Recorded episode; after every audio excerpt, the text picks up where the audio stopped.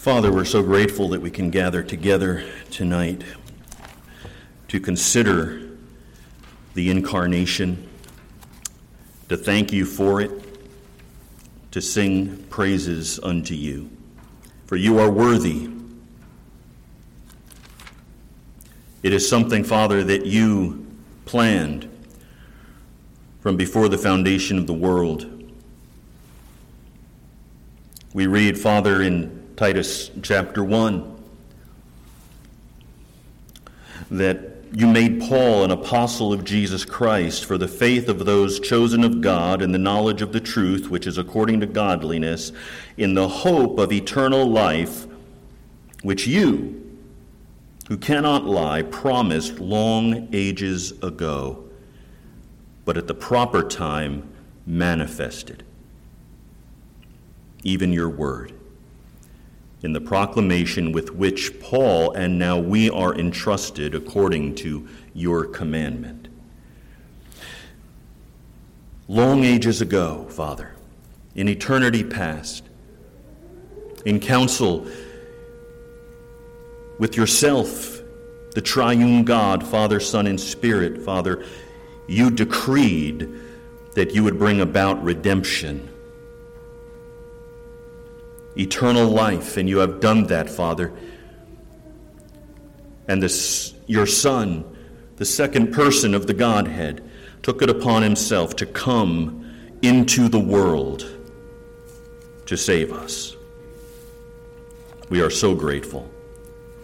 Father, help us to understand a little bit more tonight than perhaps we ever have before what it means that grace has appeared in the person of Jesus. We ask this in the name of Jesus, the incarnate one, the Lord and the Savior. Amen. I don't have to tell you, life in this fallen world is often difficult, but these last two years have been extraordinary certain things that we know to be true intellectually, we have experienced to be true in the midst of all that we have been through. We have seen, for instance, the reality that the spirit of this age is alive and well and would like nothing more than to take the place of the Spirit of God within His people. As a result, we can often feel worn out because the battle never stops. The world never stops. There is never a ceasefire from the onslaught of the enemy. But even in this, the Lord is gracious. He provides us with respite from the battle. This is what the Lord's Day is intended to provide for us. The Lord's Day is intended to be a time when we can come apart from the battle, a time when we can gather together and recharge and be trained, a time to repair our armor and get ready to go back and rejoin the fight. That's why it's such a shame that so many of God's people take the Lord's Day so lightly. It is a gift of God's grace to his people. And although the celebration of the incarnation is nowhere commanded in Scripture, it is another one of those times when we can kind of come away and rest if we celebrate it as we should. Of course, if we're not careful, if we don't guard ourselves, Christmas can be used very effectively by the enemy. If we allow it, the enemy can use what should be a glorious celebration of the coming of God into the world to accomplish redemption as an opportunity to spread discord and strife and to turn our eyes to things other than Jesus. But it should be and it can be an opportunity to take refuge from the spirit of the age and to find joy and peace in the Spirit of God. It's good for us to, as Paul says in uh, Ephesians, redeem the time in this way as we pause and meditate upon God's greatest gift, the advent of His Son, who humbled himself, taking on humanity, coming into this world in order to die. Of course, we also know that he's going to come again in great glory to judge the spirit of this age. This is, I fear, where so many miss the mark. Over the years, we've heard constant cries about the battle for Christmas, the need to put Christ back in Christmas.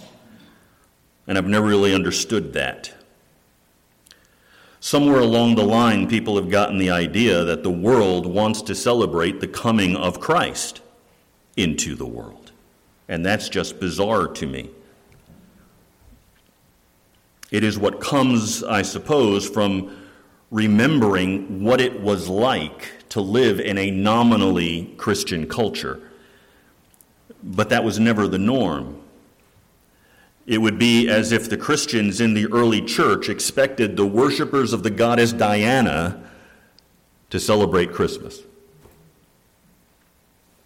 to celebrate the birth of Christ, the incarnation. For far too many, Christmas is not a respite from battle, it's just another battlefield. And I just don't understand the fight. I'm going to worship Christ and thank the Father for sending his Son into the world. That's what I do at Christmas because I belong to him. I am his and he is mine. Why would I want to fight with the world as if I'm trying to get them to do something that they cannot possibly do? Because in order to worship God and thank Him for the incarnation, one must belong to Him. One must have a renewed heart.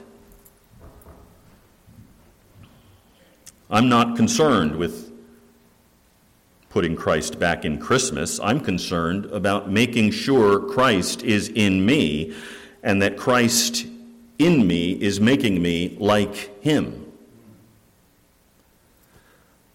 Brothers and sisters, the world cannot sing, Oh, come, let us adore him, because they don't know him.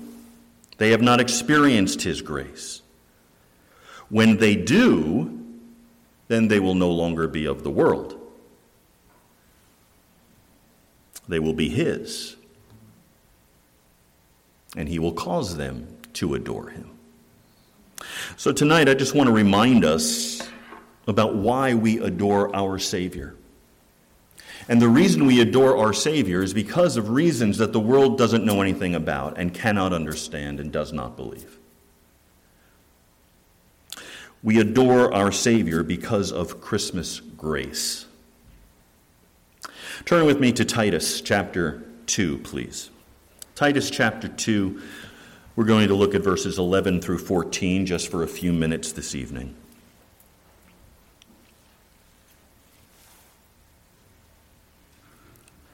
For the grace of God has appeared, bringing salvation to all men, instructing us to deny ungodliness and worldly desires, and to live sensibly, righteously, and godly in the present age, looking for the blessed hope and the appearing of the glory of our great God and Savior Christ Jesus who gave himself for us to redeem us from every lawless deed and to purify for himself a people for his own possession, zealous for good deeds. Paul here is proclaiming the grace of the coming of Christ into the world, the grace of the first advent. Now, some of us who have been studying the pastoral epistles together on Tuesday mornings have seen how here in Titus chapter 2, Paul is moving from the various duties of Christian men and women and servants to the reason why each of us should be fulfilling those duties, depending upon which category we fall into. Uh, beginning with uh, chapter 2, verse 1. Paul says to Titus, As for you, And he's contrasting this with false teachers that he had just been speaking about. As for you, speak the things which are fitting for sound doctrine. And then he addresses older men and older women, and younger women and younger men, and bondslaves, and speaks to each of those categories about how we live obedient lives in service to Jesus Christ, no matter who we are. There are specific and distinctive roles that each of us have, certain aspects of godliness that we are to focus on. Some are true, of course, for everybody, and some are distinctive in regard to age or gender. And now, as we come through that to verse 11 and the end of the chapter, Paul begins to give us a reason for why we should be obedient to Christ in these ways. And he tells us that Christians of all kinds are to live in obedience to Jesus for a particular reason. And the reason is given there in verse 11. You see it there because of the word for that opens the sentence. For or because the grace of God has appeared. Paul says we are to live in obedience to the Savior because of Christmas grace. For the grace of God has appeared. And he's speaking about Jesus. It's really quite an amazing thing. He's essentially calling Jesus grace. Jesus is the embodiment of grace. I, I, I, don't know if you've ever thought about that before. Grace, as Paul is describing it, is not a principle, it's not a theological concept. Grace is a person. Grace is Jesus. But that brings us to an interesting question. When he says the grace of God has appeared, is he saying that there was no grace before Jesus appeared? Was there no grace in the Old Testament as the Old Covenant saints of God looked forward to the advent of the Messiah? We know from the story of Scripture that God did not appear that, that, that God actually did appear. We just read it in Genesis chapter 3. He appeared to our first parents after their sin. And he appeared in grace, promising them a Savior. He appeared in grace to Noah and to his family. We know he appeared in grace to Abraham and to Joseph and to Moses to Israel, to the judges, to the kings. The list goes on and on. So, why does Paul speak this way? He does so because the grace of the first advent, Christmas grace, is the climactic grace. There's something about this appearance of grace that Paul's talking about that makes it unique and unlike anything that came before it. That word that he uses here in verse 11, appeared, for the grace of God appeared, that comes into English as the word epiphany. It's used in ancient literature to describe the sun.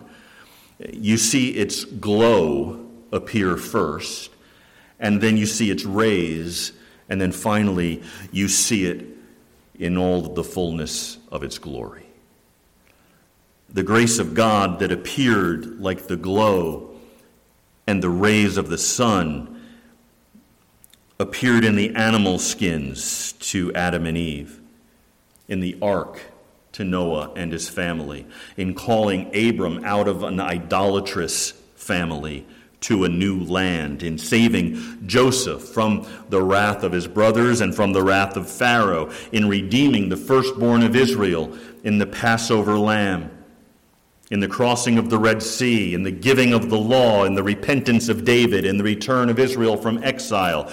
But now that grace, Paul says, has been embodied.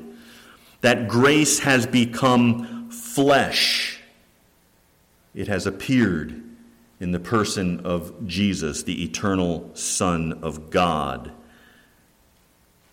But I want you to see something else here in verse 11. For the grace of God has appeared, bringing salvation to all men. See, Christmas grace is personified. It appeared in the person of Jesus, but Christmas grace is also a universal grace. The grace of God that has appeared in the person of the Son of God in human flesh brings salvation to all men. Now, we need to understand the context here. It's the context I just described earlier.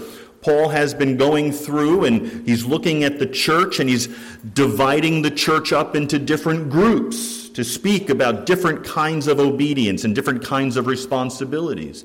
And he's speaking about all kinds of people who have come to faith in Christ and therefore have come into the church. He's speaking to older men and older women and younger women and younger men and, and bond slaves, all kinds and classes of human beings, in other words. Elsewhere, he speaks of the differences between free and slave, male and female, Jew and Gentile. And he says, spiritually speaking, no matter what the world sees as those differences, spiritually, once you come to faith in Christ, once you come into the church, there is no difference. Those differences are set aside. But the point is that no matter what kind of category you fit into, the grace of God comes to people like you. It's fascinating how Paul speaks in the same breath in verse 11 as uh, uh, of all men. And then he goes on to say in verse 14 that Jesus gave himself for us to redeem us from every lawless deed and to purify for himself a people for his own possession. And so this Christmas grace is personified, and this Christmas grace is universal. It, uh, it, it, applies to every kind of person in the world. But Paul also tells us that Christmas grace is sanctifying grace. This amazing grace of God revealed in Jesus Christ is a grace which does not leave people as it finds them, it changes them, it sanctifies them. And this brings us back again to the context of the reason why Paul uses the word for there in verse 11. Note how in verse 12 grace acts. Grace does something. Grace instructs us to deny ungodliness and worldly desires and to live sensibly, righteously, and godly in the present age. How does this act of instruction function in the lives of those who believe in this Christmas grace? Paul tells us we're denying something and we're pursuing something. We're denying ungodliness and worldly desires, and we're pursuing lives in which we live sensibly and righteously and godly in this present age, which implies this isn't the only age. There is this present age, but there is an age to come. In the age to come, these things won't be a concern. We won't need to be instructed in these things in the age to come. But we're not in the age to come yet. Come quickly, Lord Jesus. But we're not there yet. And so we need to have God apply this grace to us in such a way that it is at work in us, that we are instructed to live lives that reflect the character of God and honor Him. God does this act of instruction because He is the one who is doing the redeeming from every lawless deed. He's the one who's doing the purifying. He is the one who is making us zealous for good works. The last phrase of verse 14. The advent of the Son makes us grateful for grace, but more than that, zealous to do good works as the outworking of our gratitude. Paul also proclaims that the glory of God is going to be revealed in another appearing. Look at verse 13. We're not only being instructed to deny ungodliness and worldly desires and to live sensibly, righteously, and godly in the present age, but also to look for the blessed hope and the appearing of the glory of our great God and Savior, Christ Jesus. If you've ever heard someone make the claim that the Bible never refers to Jesus as God, take them here. It's pretty clear. In verse 11, the first advent of Christ is spoken of as Jesus appearing. Grace in the person of Christ has appeared.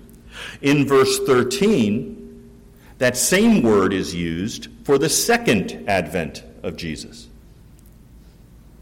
Our great God and Savior, Christ Jesus, is our blessed hope, and he is going to appear. He is going to return in glory. It's such a contrast, isn't it? Grace and glory. Jesus came to be judged for our sin. That's grace. When he comes again, it will be to judge sinners. That's glory. He came as a lamb, he's coming back as a lion. He came in humility the first time, he's going to come in honor the second time. The first time hidden away in a manger, but when he comes again, every eye will see him. And every knee is going to bow. And everyone will declare him to be Lord. And it is for this glory that we are called in this age between the two advents to wait, to look. We're looking for the blessed hope and the appearing of the glory of our great God and Savior Jesus Christ. Notice that as we look back to the first advent, we are to be renouncing ungodliness renouncing worldly desires, living self- sensible, that means self controlled uh, lives, upright, godly lives, being zealous for good works. So, in that sense, we are active. But as we long for his coming, we're looking, we're waiting. I hope you're looking. I hope you're waiting for the coming of Christ in glory. The idea here is that we are to be looking expectantly, anxiously. I know, you know, it's the most wonderful time of the year. That's what they tell me. But wouldn't you rather Jesus come? As much as we're looking forward to tomorrow and you know, gifts and family and great food, wouldn't it be better if Jesus would come? Right. Even looking and waiting, though it sounds like something passive, actually takes action. You have to intentionally focus your heart to wait for Jesus. Because at every moment, the world is trying to entice you to look for other things when we need to be looking for Jesus. So while feeling consumed by the age, brothers and sisters, be consumed with faith in what Jesus has already done for you in his first advent. Be consumed with hope as you long for the age to come when he appears a second time to take you and all of his people into the fullness of his kingdom. When he takes this world, this present age, and remakes it and ushers us in to the age to come. That will be glory. And all of that has its seed in Bethlehem, in the manger. Father, thank you. We are so grateful, Father, and we do. We pray with the Apostle John Come quickly, Lord Jesus. Oh, Father, we desire Jesus to come. We desire to be with him. We desire all of the struggles and the trials and the suffering of this world to end. We look forward to that day when sin will no longer be an issue, when we will not have to be instructed to deny ungodliness and worldly desires and to live sensibly, righteously, and godly in the present age, because we won't be in the present age, and none of those things will be a problem. Sin will be done away with, and the enemy will have been judged. Oh, Father, this Christmas, may we rejoice in Christmas grace. May we rejoice in Jesus, even as we anxiously look for his coming. It is in his name that we ask it. Amen.